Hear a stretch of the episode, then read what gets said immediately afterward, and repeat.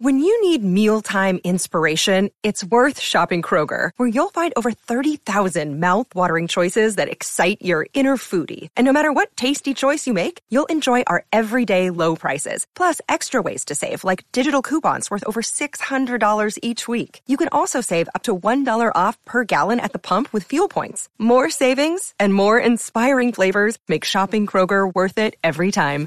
Kroger, fresh for everyone. Fuel restrictions apply. Thanks for tuning in again today.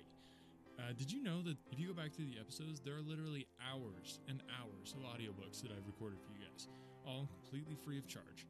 I uh, just want to make sure that you knew that. So, if this is your first time tuning in, you just think, oh, well, why did he just do chapter 11 of this book? I didn't. I'd have done all the chapters of this book except for one, and that'll come out next week. And then I've also done a bunch of chapters from a bunch of other books, and not just chapters, but the entire books. Therefore, you should go back and listen to them because they're fun. Anyway, we're getting close to the end of Sherlock, and I'm gonna have to decide which book we do next. So there are there is another Sherlock book that we could do, but if you guys are tired of Sherlock, want a little break, then uh, yeah, talk to me. Let me know. We're on Facebook at Another World Audiobooks, also on Twitter and Instagram. So you can check out all the links to all of everything at anotherworldaudiobooks.wordpress.com, or you can just check down in the show notes. Put all the links in there as well. Really would love to hear from you guys. Today is the adventure of the Beryl coronet. I had to look up how to pronounce beryl. Apparently, it's beryl. It's actually a type of gemstone that can refer to emeralds, aquamarines, or others, actually. So there you go. Very good mystery as always. So without further ado, I give you Sherlock. 11. The Adventure of the Beryl Coronet. Holmes, said I, as I stood one morning in our bow window looking down the street. Here is a madman coming along. It seems rather sad that his relatives should allow him to come out alone. My friend rose lazily from his armchair and stood with his hands in the pockets of his dressing gown, looking over my shoulder. It was a bright, crisp February morning, and the snow of the day before still lay deep upon the ground, shimmering brightly in the wintry sun. Down the centre of Baker Street it had been ploughed into a brown, crumbly band by the traffic, but at either side, and on the heaped up edges of the footpaths, it still lay as white as when it fell. The grey pavement had been cleaned and scraped, but it was still dangerously slippery, so that there were fewer passengers than usual. Indeed, from the direction of the Metropolitan Station, no one was coming save the single gentleman whose eccentric conduct had drawn my attention. He was a man of about fifty, tall, portly, and imposing, with a massive, strongly marked face and a commanding figure. He was dressed in a sombre yet rich style, in black frock coat, shining hat, neat brown gaiters, and well cut pearl grey trousers.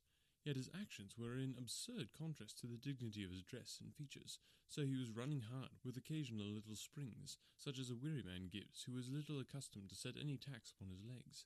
As he ran, he jerked his hands up and down, waggled his head, and writhed his face into the most extraordinary contortions. What on earth can be the matter with him? I asked. He is looking up at the numbers of the houses. I believe he is coming here, said Holmes, rubbing his hands. Here? Yes. I rather think he is coming to consult me professionally. I think that I recognize the symptoms. Ha! Did not I tell you? As he spoke, the man, puffing and blowing, rushed at our door and pulled at our bell until the whole house resounded with the clanging. A few moments later, he was in our room, still puffing, still gesticulating, but with so fixed a look of grief and despair in his eyes that our smiles were turned in an instant to horror and pity. For a while he could not get his words out, but swayed his body and plucked at his hair like one who has been driven to the extreme limits of his reason. Then, suddenly springing to his feet, he beat his head against the wall with such force that we both rushed upon him and tore him away to the centre of the room. Sherlock Holmes pushed him down into the easy chair, and, sitting beside him, patted his hand and chatted with him in the easy, soothing tones which he knew so well how to employ. You have come to tell me your story, have you not? said he. You are fatigued with your haste. Pray, wait until you have recovered yourself, and then I shall be most happy to look into any little problem which you may submit to me. The man sat for a minute or more with a heaving chest, fighting against his emotion. Then he passed his handkerchief over his brow, set his lips tight, and turned his face towards us. No doubt you think me mad, said he. I see that you have had some great troubles, responded Holmes. God knows I have. a trouble which is enough to unseat my reason, so sudden and so terrible is it. Public disgrace I might have faced, although I am a man whose character has never yet borne a stain. Private affliction also is the lot of every man, but the two going together, and in so frightful a form, have been enough to shake my very soul. Besides, it is not I alone. The very noblest in the land may suffer, unless some way be found out of this horrible affair. Pray compose yourself, sir, said Holmes, and let me have a clear account of who you are and what it is that has befallen you.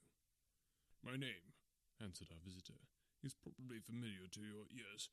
I am Alexander Holder, of the banking firm of Holder and Stevenson of Threadneedle Street. The name was indeed well known to us as belonging to the senior partner in the second largest private banking concern in the City of London. What could have happened then to bring one of the foremost citizens of London to the most pitiable pass? We waited, all curiosity, until, with another effort, he braced himself to tell his story. I feel that time is of value, said he. That is why I hastened here when the police inspector suggested that I should secure your cooperation. I came to Baker Street by the Underground and hurried from there on foot, for the cabs go slowly through the snow. That is why I was so out of breath, for I am a man who takes very little exercise. I feel better now, and I will put the facts before you as shortly and yet as clearly as I can. It is, of course, well known to you that in a successful banking business, as much depends upon our being able to find remunerative investments for our funds as upon our increasing our connection and the number of our depositors. Uh, one of the most lucrative means of laying out money is in the shape of loans when the security is unimpeachable. We have done a good deal in this direction during the last few years, and there are many noble families to whom we have advanced large sums upon the security of their pictures, libraries, or plate. Yesterday morning I was seated in my office at the bank when a card was brought in to me by one of the clerks. I started when I saw the name, for it was that of none other than well, perhaps even to you, I had better say no more than that it was a name which is a household word all over the earth, one of the highest, noblest, most exalted names in England. I was overwhelmed by the honour, and attempted, when he entered, to say so, but he plunged at once into business with the air of a man who wishes to hurry quickly through a disagreeable task. Mr. Holder, said he, I have been informed that you are in the habit of advancing money. The firm does so when the security is good, I answered. It is absolutely essential to me, said he, that I should have fifty thousand pounds at once. I could, of course, borrow so trifling a sum ten times over from my friends, but I much prefer to make it a matter of business, and to carry out that business myself. In my position, you can readily understand that it is unwise to place oneself under obligations. For how long, may I ask, do you want this sum? I asked. Next Monday I have a large sum due to me, and I shall then most certainly repay what you advance, with whatever interest you may think it right to charge. But it is very essential to me that the money should be paid at once. I should be happy to advance it without any further parley from my own private purse, said I, were it not that the strain would be rather more than it could bear. If, on the other hand, I am to do it in the name of the firm, then, in justice to my partner, I must insist that, even in your case, every business-like precaution should be taken. I should much prefer to have it so, said he, raising up a square black morocco case which he had laid beside his chair. You have doubtless heard of the Beryl coronet, one of the most precious public possessions of the empire, said I. Precisely. He opened the case, and there, embedded in soft, flesh coloured velvet, lay the magnificent piece of jewellery which he had named. There are thirty nine enormous beryls, said he, and the price of the gold casing is incalculable. The lowest estimate would put the worth of the coronet at double the sum which I have asked. I am prepared to leave it with you as my security. I took the precious case into my hands and looked in some perplexity from it to my illustrious client. You doubt its value? he asked. Not at all. I only doubt the propriety of my leaving it. You may set your mind at rest about that. I should not dream of doing so, were it not absolutely certain that I should be able in four days to reclaim it. It is a pure matter of form. Is the security sufficient? Ample?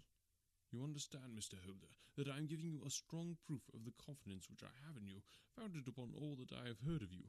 I rely upon you not only to be discreet and to refrain from all gossip upon the matter, but above all to preserve this coronet with every possible precaution, because I need not say that a great public scandal would be caused if any harm were to befall it. Any injury to it would be almost as serious as its complete loss, for there are no beryls in the world to match these, and it would be impossible to replace them. I leave it with you, however, with every confidence, and I shall call for it in person on Monday morning. Seeing that my client was anxious to leave, I said no more, but calling for my cashier, I ordered for him to pay over fifty one thousand pound notes. When I was alone once more, however, with the precious case lying upon the table in front of me, I could not but think with some misgivings of the immense responsibility which it entailed upon me. There could be no doubt that, as it was a national possession, a horrible scandal would ensue if any misfortune should occur to it. I already regretted having ever consented to take charge of it. However, it was too late to alter the matter now, so I locked it up in my private safe and turned once more to my work. When evening came, I felt that it would be an imprudence to leave so precious a thing in the office behind me. Bankers' safes have been forced before now, and why should not mine be? If so, how terrible would be the position in which I should find myself. I determined, therefore, that for the next few days I should always carry the case backwards and forward with me, so that it might never really be out of my reach. With this intention, I called a cab and drove to my house at Streatham, carrying the jewel with me. I did not breathe freely until I had taken it upstairs and locked it in the bureau of my dressing room. And now, a word as to my household, Mr. Holmes, for I wish you to thoroughly understand the situation. My groom and my page sleep out of the house, and may be set aside altogether.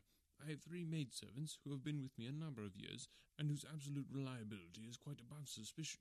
Another, Lucy Parr, the second waiting maid, has only been in my service a few months. She came with an excellent character, however, and has always given me satisfaction. She is a very pretty girl, and has attracted admirers who have occasionally hung about the place. That is the only drawback which we have found to her, but we believe her to be a thoroughly good girl in every way. So much for the servants. My family itself is so small that it will not take me long to describe it. I am a widower, and have an only son, Arthur. He has been a disappointment to me, Mr. Holmes, a grievous disappointment. I have no doubt that I am myself to blame. People tell me that I have spoiled him. Very likely I have. When my dear wife died, I felt that he was all I had to love. I could not bear to see the smile fade, even for a moment, from his face. I have never denied him a wish. Perhaps it would have been better for us both had I been sterner, but I meant it for the best. It was naturally my intention that he should succeed me in my business, but he was not of a business turn. He was wild, wayward, and, to speak the truth, I could not trust him in the handling of large sums of money. When he was young, he became a member of an aristocratic club, and there, having charming manners, he was soon the intimate of a number of men with long purses and expensive habits. He learned to play heavily at cards and to squander money on the turf until he had again and again to come to me and implore me to give him an advance upon his allowance, that he might settle his debts of honour. He tried more than once to break away from the dangerous company which he was keeping, but each time the influence of his friend, Sir George Burnwell, was enough to draw him back again. And indeed, I could not wonder that such a man as Sir George Burnwell should gain an influence over him, for he has frequently brought him to my house, and I found myself that I could hardly resist the fascination of his manner. He is older than Arthur, a man of the world to his fingertips, one who has been everywhere, seen everything, a brilliant talker, a man of great personal beauty. Yet when I think of him in cold blood, far away from the glamour of his presence, I am convinced from his cynical speech and the look which I have caught in his eyes that he is one who should be deeply distrusted. So I think, and so too thinks my little Mary, who has a woman's quick insight into character. And now there is only she to be described. She is my niece, but when my brother died five years ago and left her alone in the world, I adopted her, and have looked upon her ever since as my daughter. She is a sunbeam in my house, a sweet, loving, beautiful, a wonderful manager and housekeeper, yet as tender and quiet and gentle as a woman could be. She is my right hand. I do not know what I could do without her. In only one matter has she ever gone against my wishes. Twice my boy has asked her to marry him, for he loves her devotedly, but each time she has refused him. I think that if anyone could have drawn him into the right path, it would have been she, and that his marriage might have changed his whole life. But now, alas, it is too late, forever too late. Now, Mr. Holmes, you know the people who live under my roof, and I shall continue with my miserable story. When we were taking coffee in the drawing room that night after dinner, I told Arthur and Mary my experience, and of the precious treasure which we had under our roof, suppressing only the name of my client. Lucy Parr, who had brought in the coffee, had, I am sure, left the room, but I cannot swear that the door was closed. Mary and Arthur were much interested, and wished to see the famous coronet, but I thought it better not to disturb it. Where have you put it? asked Arthur. In my own bureau. Well, I hope to goodness the house won't be burgled during the night, said he. It is locked up, I answered. Oh, Any old key will fit that bureau. When I was a youngster, I have opened it myself with the key of the box room cupboard. He often had a wild way of talking, so that I thought little of what he said. He followed me to my room, however, that night with a very grave face. Look here, Dad, said he, with his eyes cast down. Can you let me have two hundred pounds? No, I cannot, I answered sharply. I have been far too generous with you in money matters. You have been very kind, said he, but I must have this money, or else I can never show my face inside the club again. And a very good thing, too, I cried. Yes, but you would not have me leave it a dishonoured man, said he. I could not bear the disgrace. I must raise the money in some way, and if you will not let me have it, then I must try other means. I was very angry, for this was the third demand during the month. You shall not have a farthing from me, I cried, on which he bowed and left the room without another word. When he was gone, I unlocked my bureau, made sure that my treasure was safe, and locked it again. Then I started to go round the house to see that all was secure, a duty which I usually leave to Mary, but which I thought it well to perform myself that night. As I came down the stairs, I saw Mary herself at the side window of the hall, which she closed and fastened as I approached. Tell me, Dad, said she, looking, I thought, a little disturbed. Did you give Lucy the maid leave to go out tonight? Certainly not. She came in just now by the back door. I have no doubt that she has only been to the side gate to see someone, but I think that it is hardly safe and should be stopped. You must speak to her in the morning, or I will if you prefer. Are you sure that everything is fastened? Quite sure, Dad. Then good night. I kissed her and went up to my bedroom again, where I was soon asleep. I am endeavouring to tell you everything, Mr. Holmes, which may have any bearing upon the case, but I beg that you will question me upon any point that I do not make clear. On the contrary, your statement is singularly lucid. I come to a part of my story now in which I should wish to be particularly so. I am not a very heavy sleeper, and the anxiety in my mind tended, no doubt, to make me even less so than usual. About two in the morning, then, I was awakened by some sound in the house. It had ceased ere I was wide awake, but it had left an impression behind it as though a window had gently closed somewhere.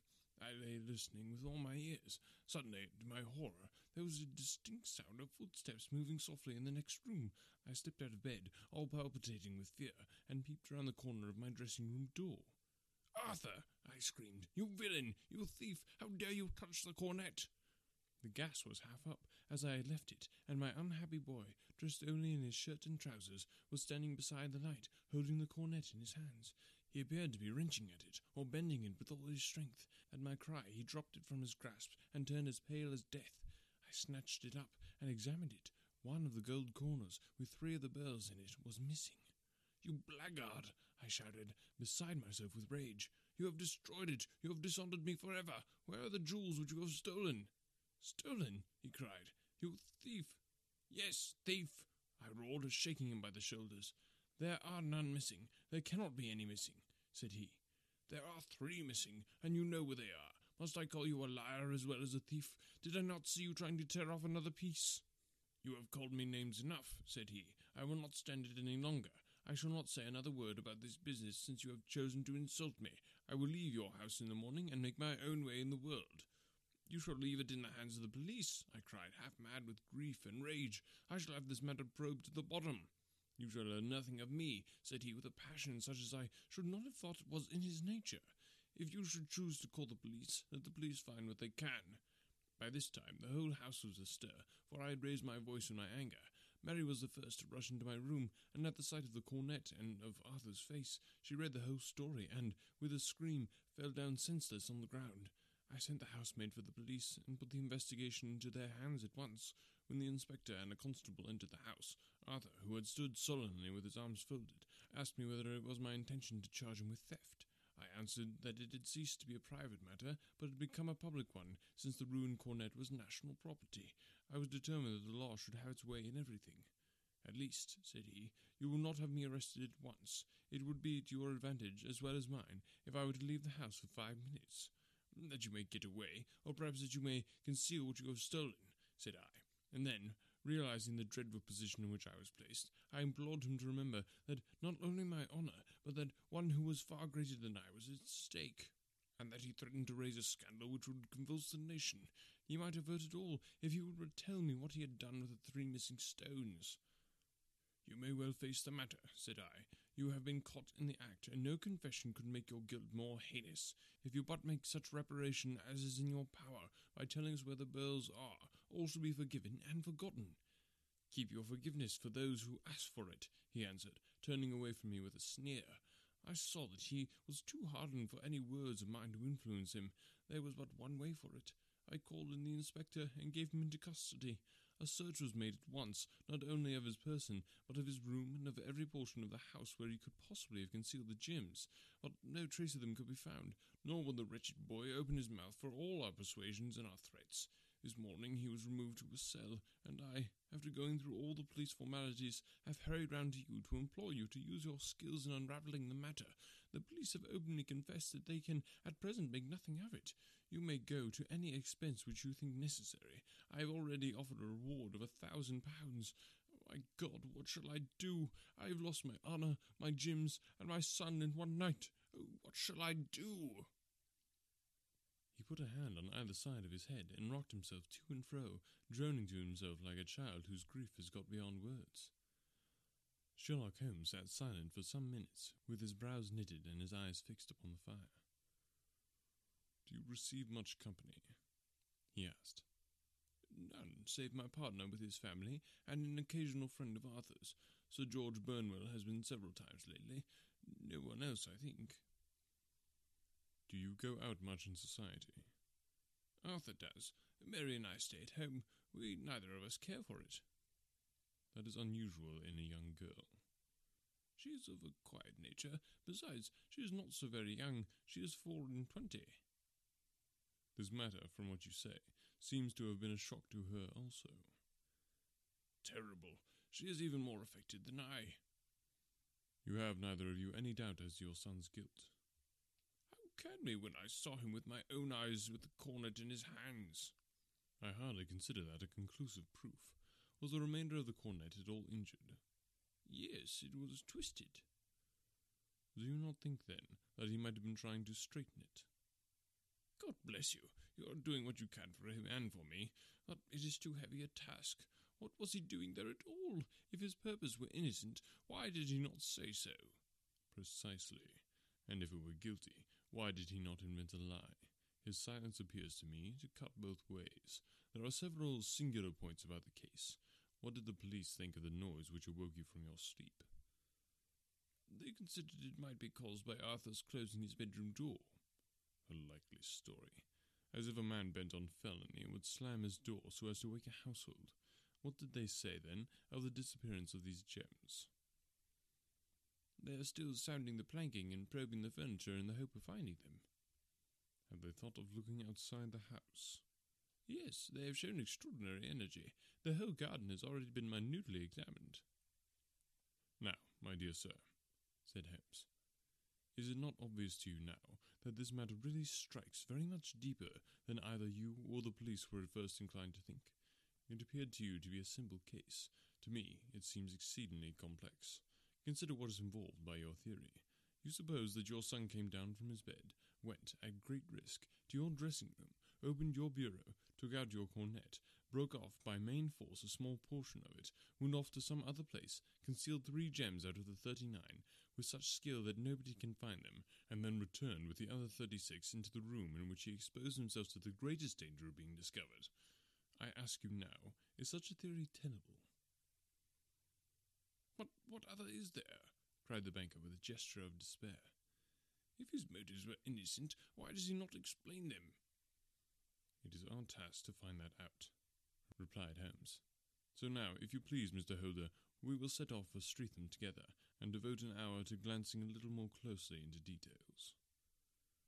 My friend insisted upon my accompanying them in their expedition, which I was eager enough to do, for my curiosity and sympathy were deeply stirred by the story to which we had listened, I confess that the guilt of the banker's son appeared to me to be as obvious as it did to his unhappy father, but still I had such faith in Holmes' judgment that I felt that there must be some grounds for hope, as long as he was dissatisfied with the accepted explanation.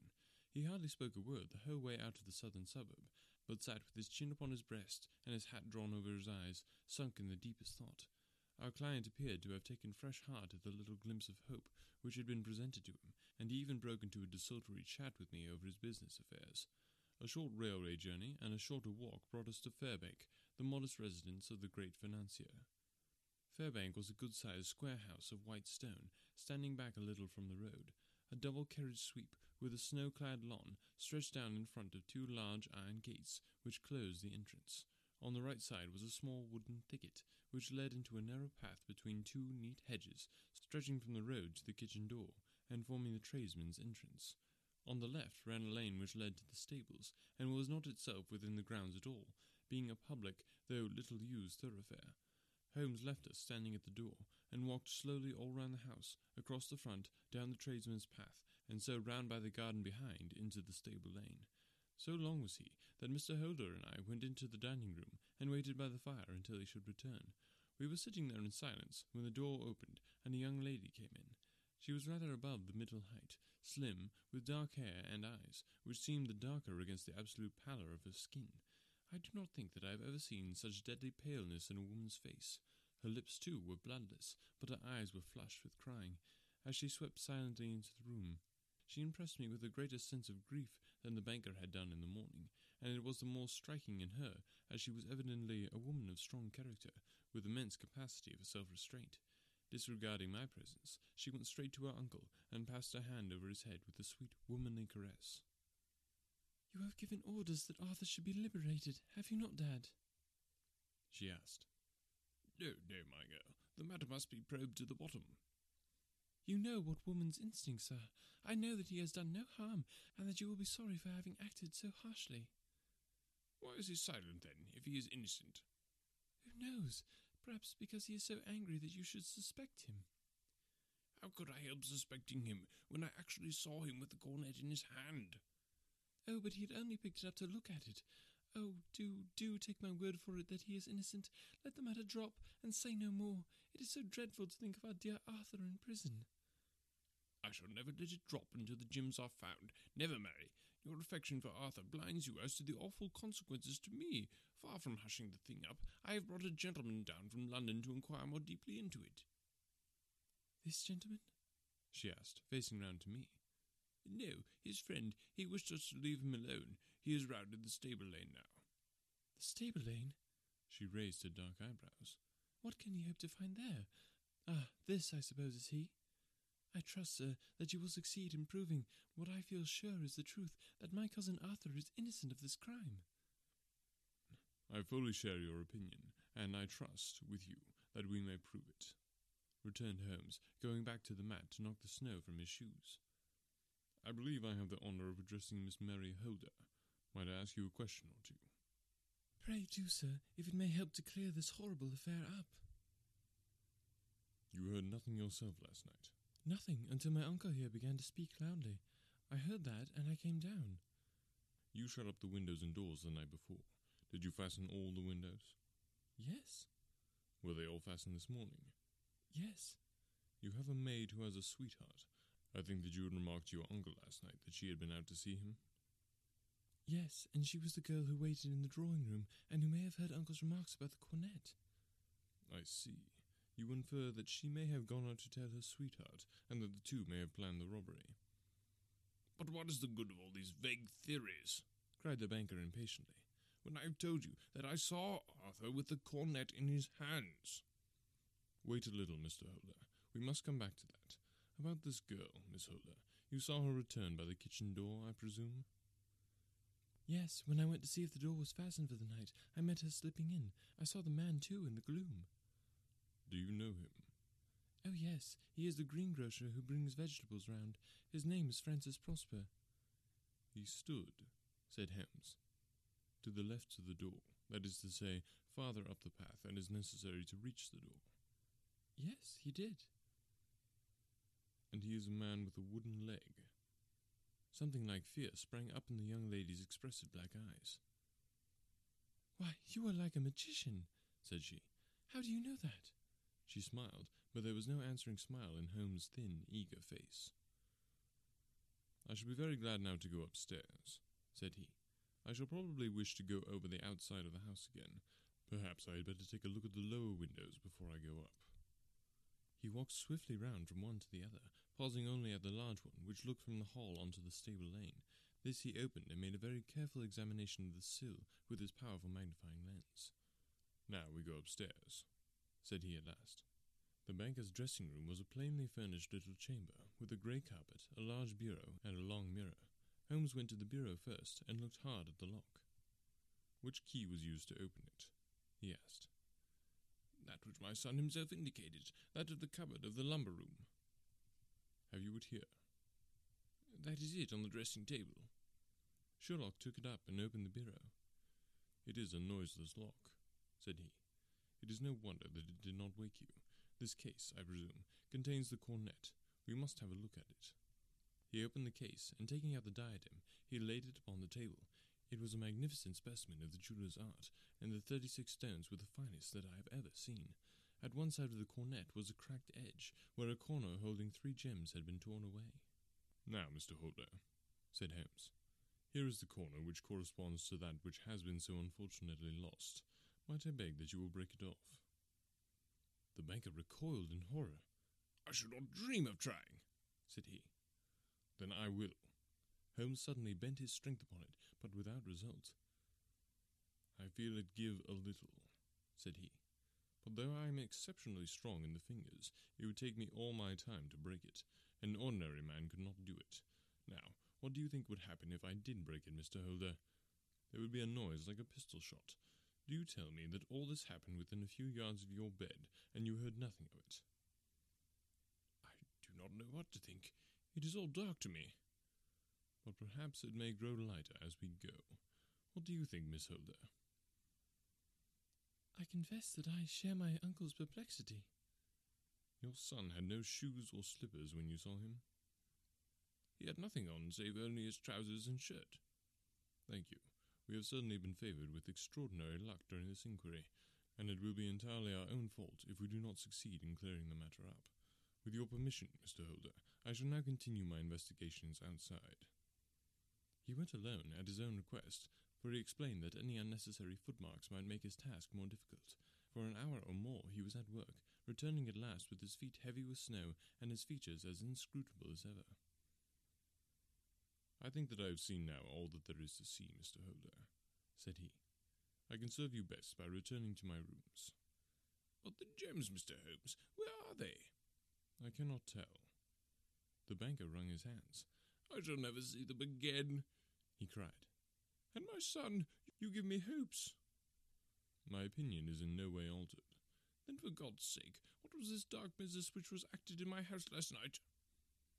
If you can call upon me at my Baker Street rooms tomorrow morning between nine and ten, I shall be happy to do what I can to make it clearer.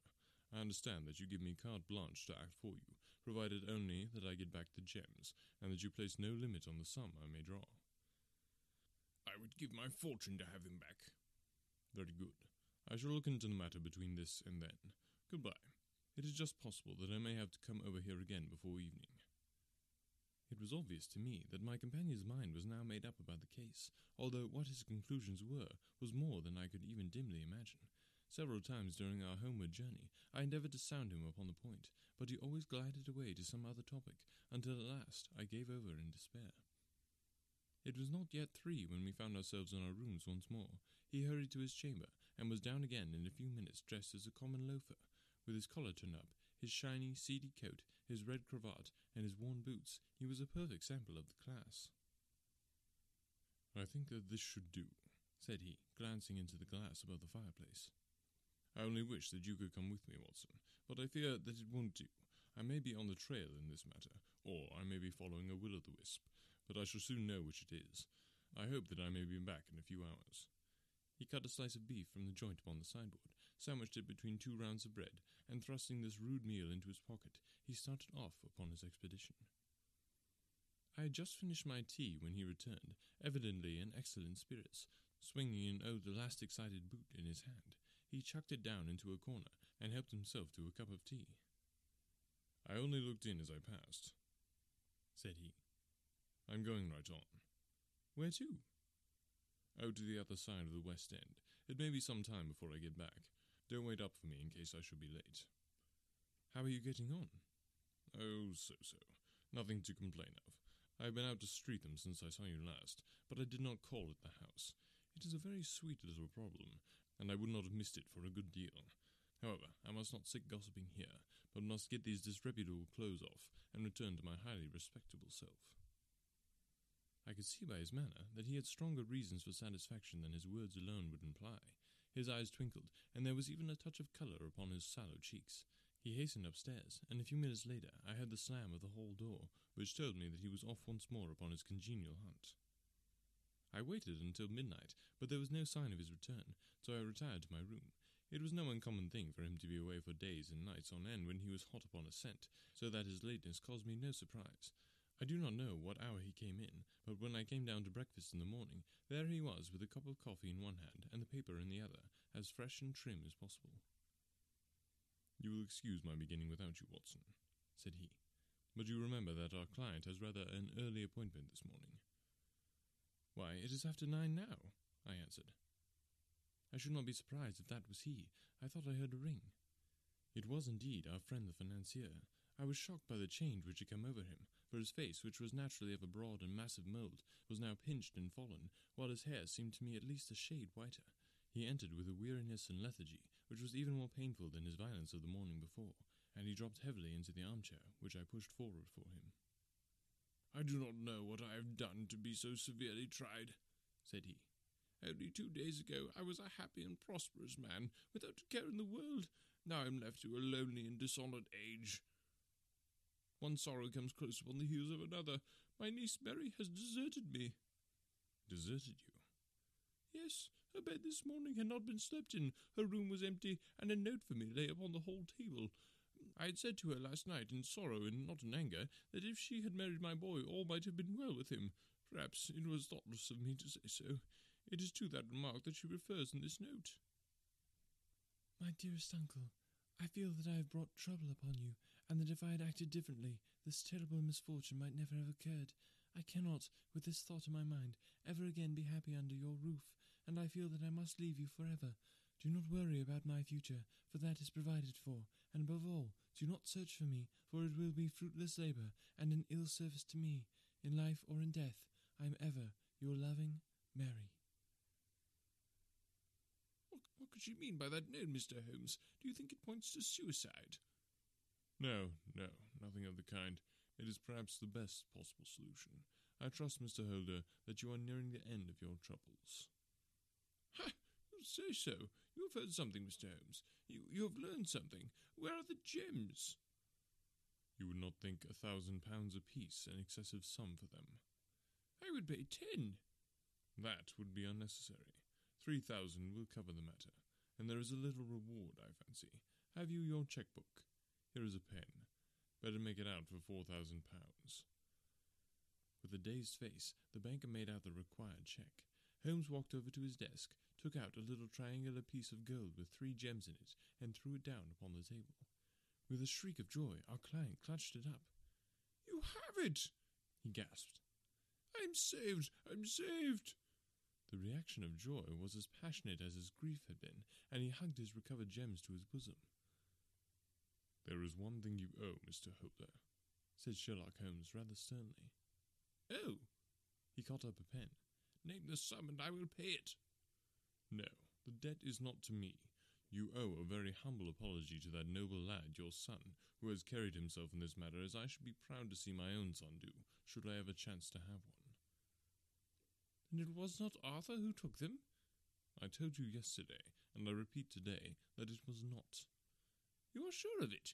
Then let us hurry to him at once and let him know that the truth is known. He knows it already. When I had cleared it all up, I had an interview with him, and finding that he would not tell me the story, I told it to him, on which he had to confess that I was right, and to add very few details which were not yet quite clear to me. Your news of this morning, however, may open his lips.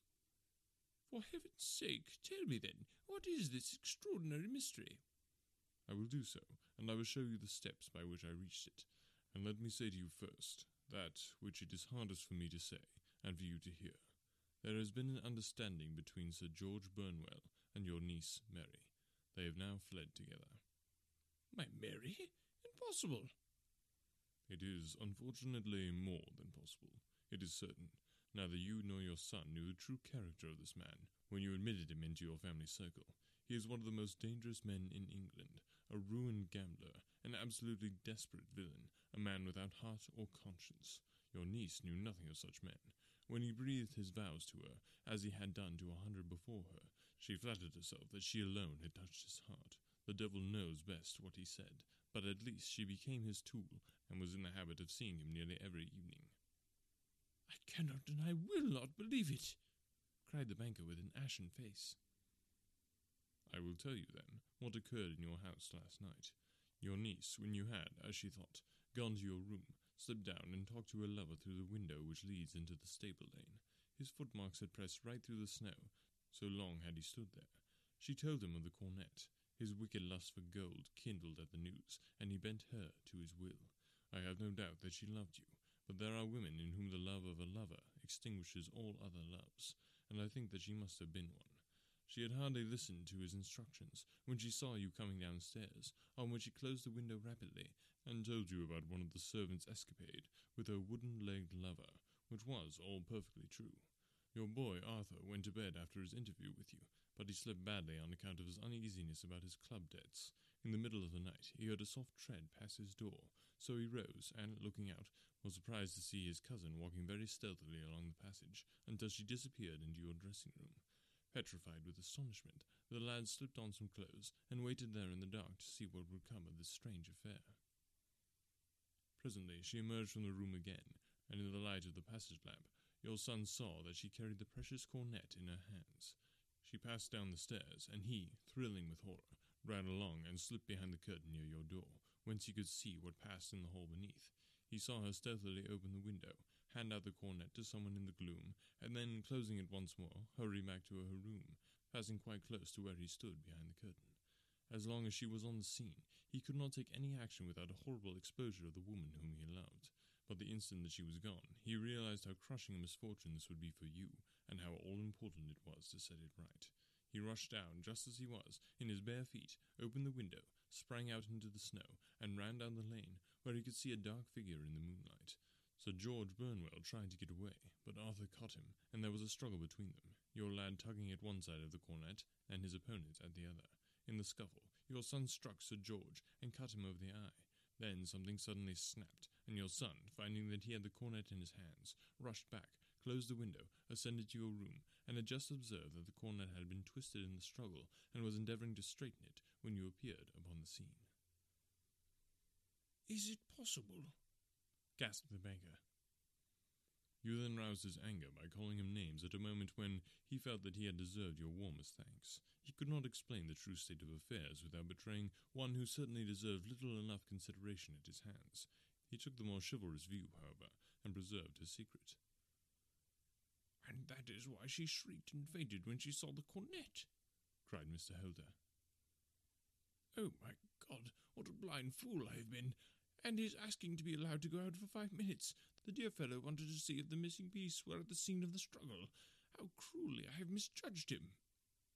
When I arrived in the house, continued Holmes, I at once went very carefully round it to observe if there were any traces in the snow which might help me. I knew that none had fallen since the evening before, and also that there had been a strong frost to preserve impressions. I passed along the tradesman's path, and found it all trampled down and indistinguishable. Just beyond it, however, at the far side of the kitchen door, a woman had stood and talked with a man, whose round impressions on one side showed that he had a wooden leg.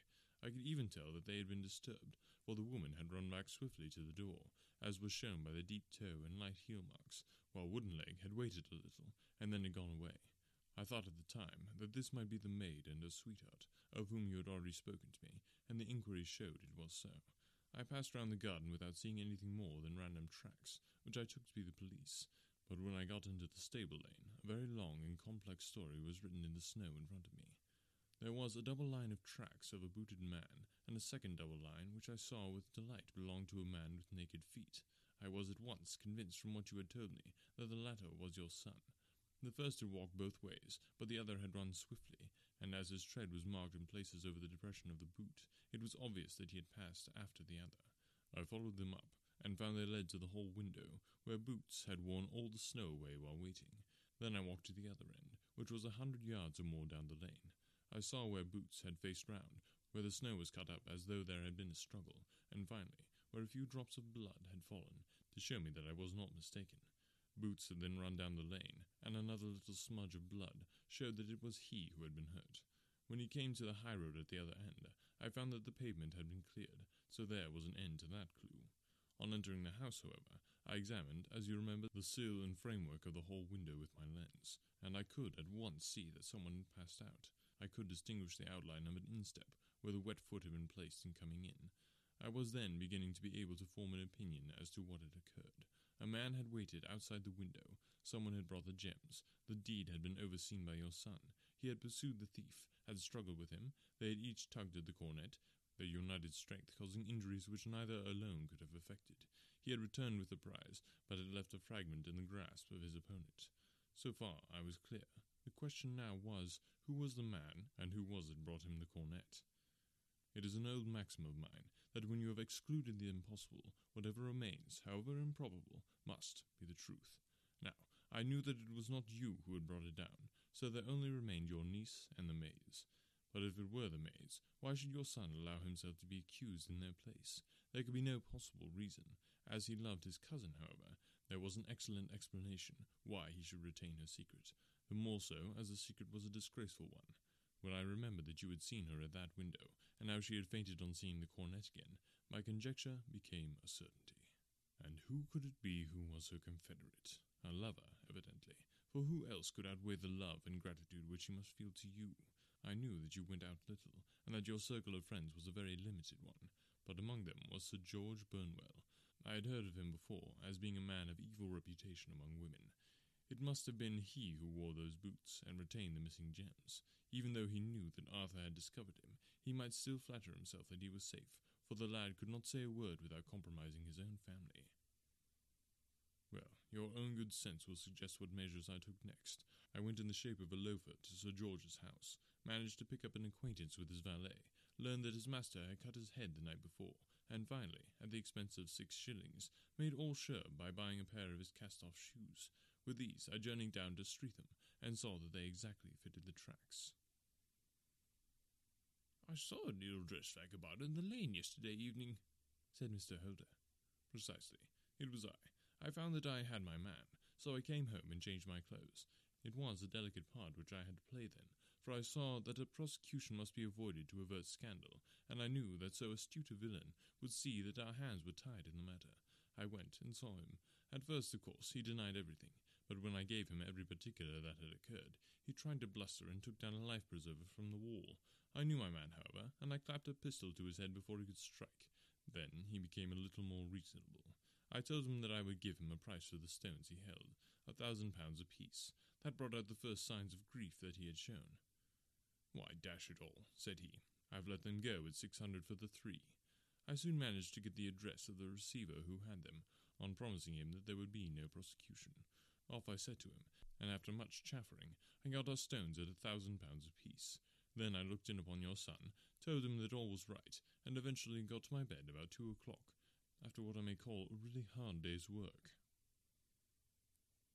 A day which has saved England from a great public scandal, said the banker, rising. Sir, I cannot find words to thank you, but you shall not find me ungrateful for what you have done. Your skills have indeed exceeded all that I have heard of, and now I must fly to my dear boy to apologize to him for the wrong which I have done him. As to what you tell me of poor Mary, it goes to my very heart. Not even your skill can inform me where she is now. I think that we may safely say, returned Holmes, that she is wherever Sir George Burnwell is. It is equally certain, too, that whatever her sins are, they will soon receive a more than sufficient punishment. Thanks so much for listening, guys. Thus ends the adventure of the Beryl Coronet. Coming back at you with the last chapter of Sherlock next week. So, what should we do next? It's kind of up to you guys. If I hear from people and they have an overwhelming clamor for one particular book, then I will listen. I guarantee. So, hit me up. Remember all the links in the show notes and also at anotherworldaudiobooks.wordpress.com. Thanks so much for listening, and thanks to our patrons over at patreon.com slash anotherworldaudiobooks. You guys make this thing happen. Talk to you next week.